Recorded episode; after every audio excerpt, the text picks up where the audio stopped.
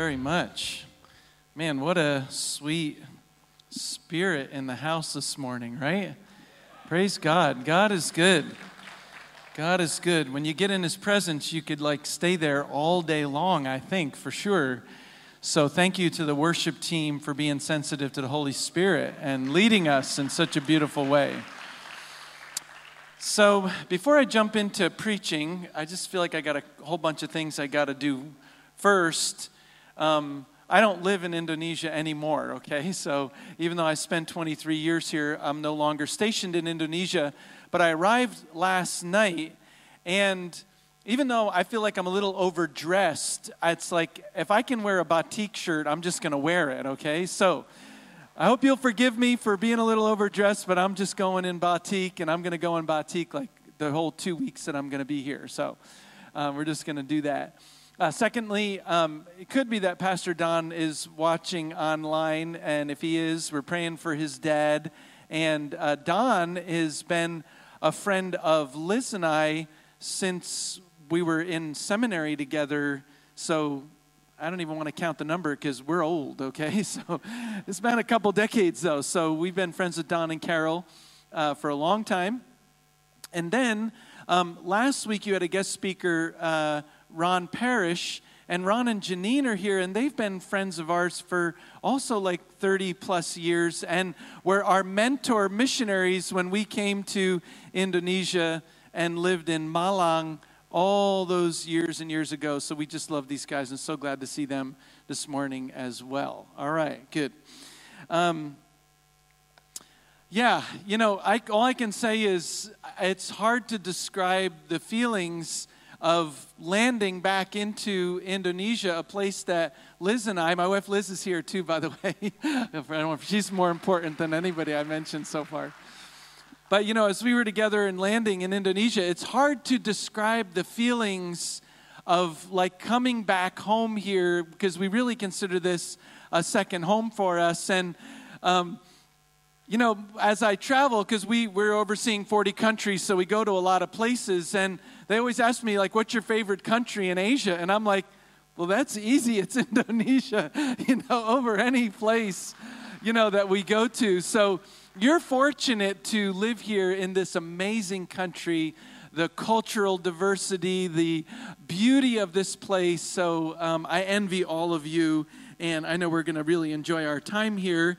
Um, just as a you know a little bit of our family background, uh, we have been married coming up on 35 years, and we have three children all grown and five grandchildren, which is maybe the most important thing, okay? Uh, and one of our children lives in Medan, Indonesia. So Medan will be part of our stopping place along the way here. All right. So this morning, I wanted to talk a little bit about living by faith. Living by faith. Now, when I say the words living by faith, I know it's not deep and profound and like, wow, that title is blowing me away. But living by faith is something that we all do. Maybe, I don't know about all the time, but it's something that we all do and have to do if we're going to survive this human experience here on earth. You know, the word faith itself is you know, something that people sometimes equate to a religion, or its faith is sometimes equated to a system of beliefs. But I want to just say this morning that living by faith is in many ways living in the unknown. You know, when we say that we've got faith in God, it's a God that can't be seen, and sometimes it's a God that can't physically be heard or even it's sometimes felt. So, when I talk about living by faith, I want to say that there are experiences we have in life that require something extra that require us to dig deep and say, Lord, what is the core of what we believe to carry us through difficult times? So, the basis of how I want to share about what it means to live by faith is a story I want to read in Acts chapter 12. So, you can follow along on the screen if you want, because the scripture's up there, or if you've got it on your phone and Does anybody carry a Bible anymore? Oh, a couple people. Good for you, man. I'm so glad there's some real Christians here. That's like awesome. yeah. You know, when you go on these trips like Liz and I do, the thought of bringing like a full scale Bible is like, no, you can get it all on the app and on your, your iPad, you know. So, okay, Acts chapter 12. And it starts out James is killed and Peter is imprisoned. So, about that time, King Herod Agrippa began to persecute some believers in the church. He had the apostle James, John's brother, killed with a sword. When, when Herod saw how much this pleased the Jewish people, he also arrested Peter. This took place during the Passover celebration. Then he imprisoned him, placing him under the guard of four squads of four soldiers each. Herod intended to bring Peter out for public trial after the Passover, but while Peter was in prison, the church prayed very earnestly for him. The night before Peter was to be placed on trial, he was asleep, fastened with two chains between two soldiers. Others stood guard at the prison gate. Suddenly there was a bright light in the cell, and an angel of the Lord stood before Peter. The angel struck him on the side to awaken him and said, Quick, get up. And the chains fell off his wrists. Then the angel told him, Get dressed and put on your sandals. And he did. Now put on your coat and follow me, the angel ordered. So Peter left the cell following the angel, but all the time he thought it was a vision. He didn't realize it was actually happening. They passed the first and second guard posts and came to the iron gate leading to the city, and this opened for them all by itself. So they passed through and started walking down the street, and then the angel suddenly left him. Peter finally came to his senses. It's really true, he said. The Lord has sent his angel and saved me from Herod and from what the Jewish leaders planned to do to me. When he realized this, he went to the home of Mary, the mother of John Mark, where many were gathered for prayer. He knocked at the door in the gate, and a servant girl named Rhoda came to open it. When she recognized Peter's voice, she was so overjoyed that, that instead of opening the door, she ran back inside and told everyone, Peter is standing at the door. You're out of your mind, they said. When she insisted, they decided it must be his angel. Meanwhile, Peter continued knocking. When they finally opened the door and saw him, they were amazed. He motioned for them to quiet down and told them how the Lord had led him out of prison. Tell James and the other brothers what happened, he said, and then he went to another place. May the Lord add his blessing to the word this morning. Let me pray real quick. Lord, I just ask for freedom in this room and freedom in the hearts of every person here. I pray, Lord, that as your word is delivered and this amazing story is understood with a lens of faith, Lord, that you would build our hearts and give us strength for the day in which we live. And I ask these things in Jesus' name. Amen. Well, it's kind of a long story, and you know, it's a lot of the Bible to read in one sitting. So, if you didn't have devotions today and read your Bible, you're good. You read like a whole chapter of the Bible, okay? So, I like to read a lot of the Word when I preach. I think it's healthy and valuable, and this is a complete story and, you know, a pretty amazing account of what happened with Peter. And I would say that there are examples of both great faith and examples of great doubt in this story here about what God can do. And so today I want to give you four things that will help you understand living by faith. And the first thing is that living by faith is full of the unexpected. Living by faith is full of the unexpected. I could probably even say here that life is full of the unexpected for all of us. You know, who would have predicted, you know, two and a half or so years ago what happened in this whole pandemic? I don't think anyone could have predicted what was going to happen. Maybe there's some things in your own personal life that you would say, I couldn't have predicted that that would happen.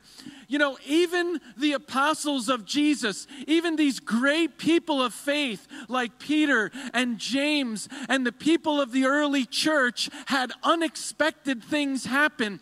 I'm going to say here that when James, the brother of John, was martyred, the church did not expect that to happen. Now, was that, was that a big event? You know, we just kind of read through that. You have to realize that when Jesus was on earth, he had 12 disciples, and the top three disciples were Peter, John, and James. They were always together. They were the top three. And one of the top three leaders of the church is killed. And you know, the Bible is kind of polite by saying he was killed with a sword, but the reality is his head was chopped off by Herod. You know, I don't know what would shake you in your personal life. But I can assure you that the church, when James's head was chopped off and then Peter was arrested, probably uh, seemingly having to face the same fate. They were unsettled. They weren't sure what was going to happen next, and they were very uncertain about the future. And the first point I'm trying to make here is that if you feel uncertain, if you feel unsettled, if you feel like you weren't sure or what was going to happen next in your life or currently what's going to happen in your life, you are in good company with the disciples of the Lord Jesus Christ. You know, I think what happens sometimes when people make a declaration of faith and say, I want to be a follower of Jesus, we think everything's going to be good all my problems will disappear. And my life is going to be smooth and run like a perfect you know kind of story from here on out. And honestly when you do become a christian a lot of good things happen. And following christ is a good life and there's a lot of peace involved. And yet we still live in a fallen human world where sometimes bad things still happen and unexpected things still happen. And we live in a world that is still throwing unexpected things at us and maybe at you. So, maybe my opening point this morning for all of us is that if you're living here in this world at this time and some unexpected things have happened to you over the last few years, you've got to live by faith, even in the midst of the difficulty that you're facing. Second thing I want to say about living by faith is that we need to stay calm while living by faith. Everybody say that word calm. You know, I kind of liked the worship leader when he got to the end. You know, he did Great is My Faithfulness, you know, that old hymn, but, you know, we kind of, that was like, you know, the calm effect was coming over the church, right? I, you know, I don't know how Peter remained calm. Let's just kind of look at that story. I think we read through it, we don't realize what's going on. So let me let me paint the picture for you. Peter is in jail. Number one, he's in jail. I'd ask for a show of hands of who's been in jail, but that wouldn't be so good, right? So won't do that. Peter's in jail. Number two, Peter is lying on a cement or cell floor with no clothes on. No, what's the first thing the angel says is, get dressed. Then he says, get your clothes on or get your cloak on. So, you know, they had like a, a, loin cloth and then they had like a linen, uh, you know, kind of like a t shirt and then they had a cloak. But all that stuff is off. So he's now lying on a self floor with no clothes. And furthermore, his friend who was there just a few days before him had his head chopped off, and Peter is going to go on trial the next morning. And so when the angel comes in the cell, it says it was a bright light. Okay, here's the question. I'm watching you, Liz. Here's the question How many of you can't sleep when there's a bright light on in the room at night? You like it dark. Good, about half. you know, Liz raised her hand, and I'm like, no, you like the light on, okay? I like it dark. If I get a little light, I can't sleep. Well, Peter, here he is in this dark cell. He's completely with no clothes on, laying on the ground. The angel walks in, and it's like, ta da, this big light comes on. And what's Peter's response?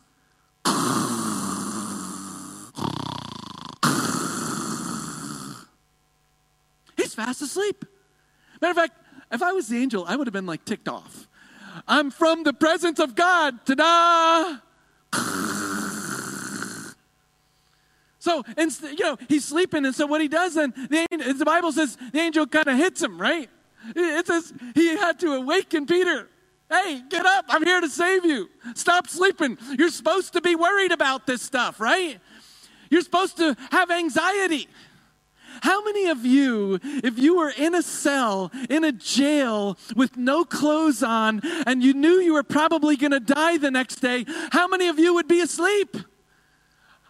I, don't think I could sleep. I mean, even without the dying sentence, I don't think I could sleep in a situation like that. So, what was it about Peter that helped him remain calm in the midst of some terrible, awful circumstances? Well, I'm going to speculate a little bit. Because this isn't really in the Bible, but I think I kind of know Peter a little bit. First of all, I think Peter knew that God had a plan for his life. No, he did. He had to, right? He had to know that there was a plan in place by the Lord and something was going to happen. If you look back in the book of Acts, there was another time where the angels got him out of jail at one other time, and he's like, well, that could happen again here. You know, I think sometimes what happens to us is we forget the God of the past.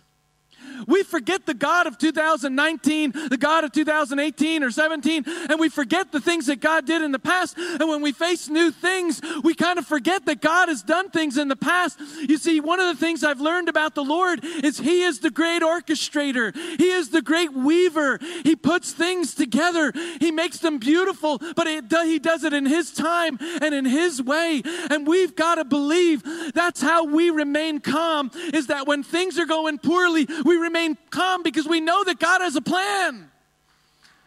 This is the God of Peter. The other thing I'm just, like I said, kind of guessing here is that Peter ultimately knew that his home was not here on earth. You see, when Peter laid there in that prison cell, knowing he might die tomorrow, he was probably saying, Well, I'll be with James. I'll be with Jesus again. I'm okay with that. You know, this is where faith really gives us strength. Is when we can honestly say that we're calm and we're at peace with the Lord, with knowing Christ as our Savior. You see, when we know Him, He'll give us peace even when we face death, even when we face a situation that would scare us greatly. And I think one of the things that the pandemic has done is it's brought to the surface, you know, the, the, the question people would say is, you know, what if I get this and die? That scares me. And it scares a lot of people. Peter was able to remain calm because he had faith in a God that had prepared a place for him in eternity. I want to, you know, it's not always so popular to preach on the afterlife or on heaven, but I do want you to know that the faith journey, that living by faith is believing that Jesus has gone ahead of you and that he's prepared a place for you. And I want to pray a blessing over ICC Bali. You're all going to live to 150 years old. But at some point, your life will end. So you can, don't, don't, you know, when I talk like that, sometimes people are like, oh no, that means we're going to die. That's why I said you're going to live to 150. Now everybody's taking a big breath, like, ah, Pastor blessed me with 150 years. Hallelujah. But there's going to be a point where we stand before Him. The third thing about living by faith is that we need to pray earnestly while living by faith. So I, I love this, you know, the story here in, in verse 5 after Peter gets put in prison, it says, But while Peter was in prison, the church prayed very earnestly for him. And, you know, when I did my studies of, you know, the, the, the, New Testament and, and different words that they use, this is a real unique combination of praying very earnestly. You don't see it a whole lot. So this was not your normal kind of prayer. You know, maybe today you'll go to lunch, and before you eat your lunch, you'll be like, Lord, we thank you for the lunch. The food's going to be so good. In Jesus' name, amen. And that's it. Or, you know, you wake up in the morning, Lord, give me a good day today. It's going to be a good day. No, this kind of praying earnestly was the kind of prayer where they bombarded the gates of heaven and they then they prayed for not just, you know, one day, but two days. They, they prayed unceasingly. You can see here that even when Peter got out of prison in the middle of the night, they were still praying at a house for God to release them. They weren't going to stop praying until God was going to answer and release Peter. I think one of the things that's happening in the church today, one of the reasons why we don't have the kind of living faith that the apostles have, is because we're just not praying earnestly before the Lord. We're not getting into those times where we're going to pray for hours. We're going to gather and seek the face of God God until He moves on our behalf. You see, living by faith sometimes requires us to pray earnestly. You know, I, Liz and I oversee uh, these missionaries um, around Asia and the Pacific now, and uh, one of the privileges we have is we get to interview all the new candidates that come, and I, am not going to be able to give like specific geographic details because we're all, you know, we're online and everything. But um, this, this couple came to us and they were wanting to serve in a country that was considered very sensitive and very closed. You know, we, we, we had a few people in the country, but it was like, you know, very quiet, you know, hush hush. So they were interviewing, they wanted to come to serve in that country, and you know, we were pretty excited and we thought we could get them a, a visa to get into the country. And, and when the, the, the lady, the wife of the, uh, the wife the, of the, the couple came into the meeting, she pulled out of a, her Bible or her folder a piece of notebook paper. You remember the kind of notebook paper you pull it out and the edge is kind of frayed on the side, you know? It was one of those pieces of paper, very old, and it had a pencil drawing just a, didn't really look like anything to me. And she said, When I was a teenager, I had a vision of this and I wrote it down. I, I outlined this vision I had, and I didn't even know what it was. But after a while, I started to realize this must be a place on a map. So this young gal, she she started like going all over the world, getting countries by provinces and and like laying this thing down to see if she could figure out where this was. Well, come to find out, it was the exact outline of the province in the country where she wanted to serve. No, she didn't even know the name of this country when that vision came to her, right? So of course we were like all excited, but I confess I like had some doubts because I'm like, okay, first of all, we can hardly get people in the country. And in that province and in the capital of that province, to my knowledge, no one has ever gone there and started a church or served the Lord there. So they, they went out, they raised their funds to go on their mission, and um, we were, you know, in the midst of COVID at the time, and so they, they raised their funds and they couldn't actually leave for the country because the country was closed, you know. And so instead of not doing anything, I sent them to a city in the United States called Chicago. Now, I sent them to Chicago because we had heard there were a few, like, uh, there was an immigrant population of people from the country. I said, why don't you move to Chicago? You can work with this church and then get to know people there.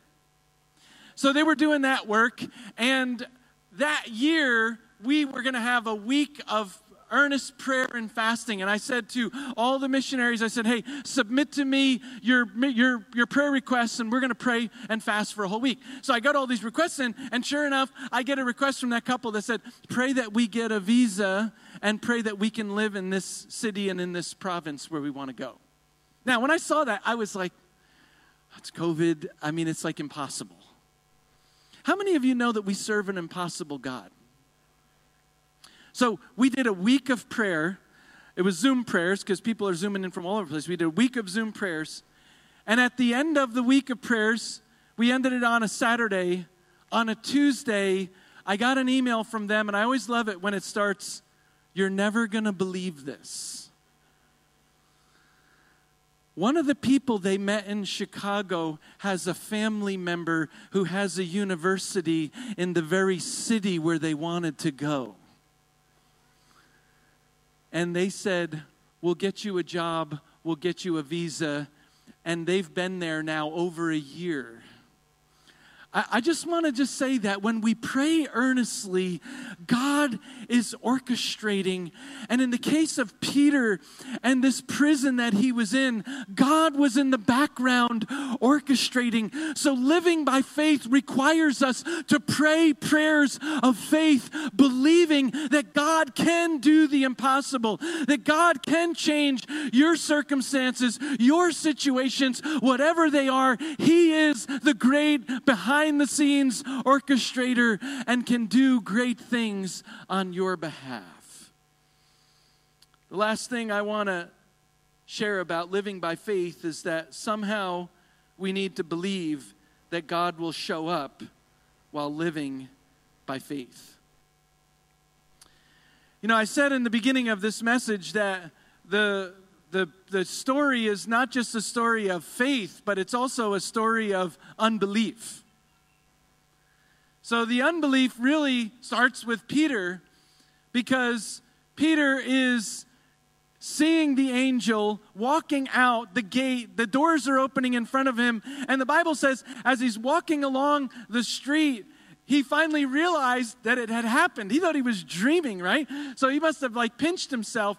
So, so where do you go when you get out of a prison like that? Well, you go to the place where everyone's praying for you so you can say, Hey, you don't have to pray for me anymore. God has answered your prayer.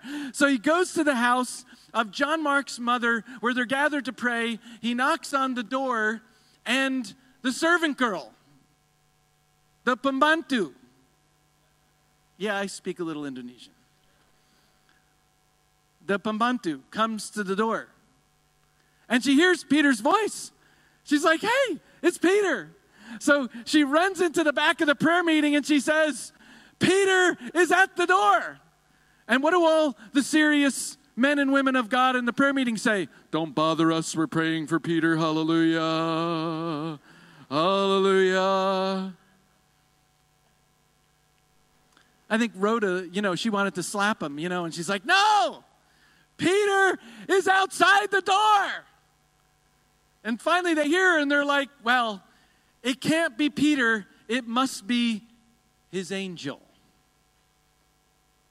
Now, one of the beliefs of people back in that day, okay, this is going to be like extra in the sermon. One of the peop- one of the beliefs of people in that day was that every person was assigned a guardian angel and they looked like you. So look at the neighbor next to you, make sure that, you know, make sure that's not an angel, but it's really that person, you know. So, and if you're married, you'll thank me for this. Sometimes I do things and Liz gets mad at me. Even though I'm a pastor, sometimes my wife can get mad at me. But when she gets really mad at me, I say, It wasn't me that did it, it was my angel. All the men in the room will thank me. It's the only thing you're going to get out of this sermon, right? No. But to bring our thoughts back, these, these people in the room that were praying so didn't believe that Peter was outside that they so didn't believe that Peter was outside that they were willing to even say it was some copy of Peter. It was some angel instead of really him. You see, there was so much unbelief in that difficult circumstance. And yet, There was this young woman named Rhoda, a Pembantu, a servant girl who said, No, I believe. No, I've heard his voice. No, I'm telling you, he's outside the door. And some of you are like, I'm just a person of small faith. I'm not a pastor. I'm not a church leader. I don't think I've got much when it comes to my Christianity. Even your small faith, even your little faith will be enough to move a mountain and for God to do great and impossible things. You know, one of the things that's, I think, happened to us over the last few years is that there's been this spirit of unbelief that's come over the church. There's been a spirit of unbelief, and it's almost like we've been chained by this spirit of unbelief. And I think maybe the message that I've come here to deliver to you today is that the spirit of unbelief, that the chains of unbelief would come off of ICC Bali in the name of Jesus.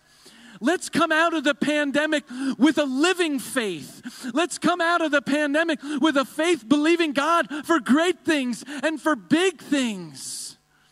Because God can do the amazing if we just live by faith. We were the beggars, now we're royalty. We were the priestess, now we're running free. We are forgiven, accepted.